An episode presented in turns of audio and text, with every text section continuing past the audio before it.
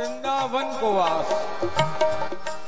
वृंदावन को हम केवल भौगोलिक रेखाओं में बद्ध ना करें। जहाँ श्री ठाकुर की याद आए, नाम आए वो ही वृंदावन, ग्लोबल वृंदावन। नृत्य की भी बात करते हैं कि उसका नृत्य प्रकृति में सतत चल रहा है।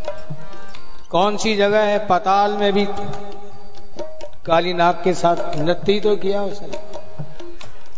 ज़मीन पे न जाने कितने राक्षसों के साथ भी, गोपियों के साथ भी, आकाश में तृणावर्त के साथ किसी को मारना है, उसका नृत्य ही है। जो तीनों लोक में सतत जिसका ये चल रहा है, ठीक है, कभी उन्माद की दशा में हम भी उसका साथ दे दें तो बात अलग है। अन्यथा जब नज़र उसी के नृत्य पे, उसी के हर चीज़ पे जाएगी। हर जगह मंदिर है फिर। हर स्थान वृंदावन है।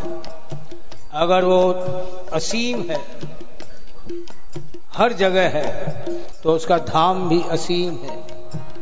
केवल भौगोलिक सीमा में बंधा हुआ वृंदावन वृंदावन नहीं। हर जगह वृंदावन ही है, जहाँ उसकी याद आ जाए, जहाँ उसका नाम आ जाए तो जब वो वृंदावन से बाहर जाता ही नहीं। उसका नाम आ गया, उसकी याद आ गई तो क्या वो वृंदावन नहीं है? ये चक्कर क्या है कि हमने हमें आपको संकीर्णताओं में बाँध लिया है। और जाने सोई जिन देहु जताई, इसका मतलब यह कि वो संकीर्णताओं से विशालताओं में लेके जा रहे हैं।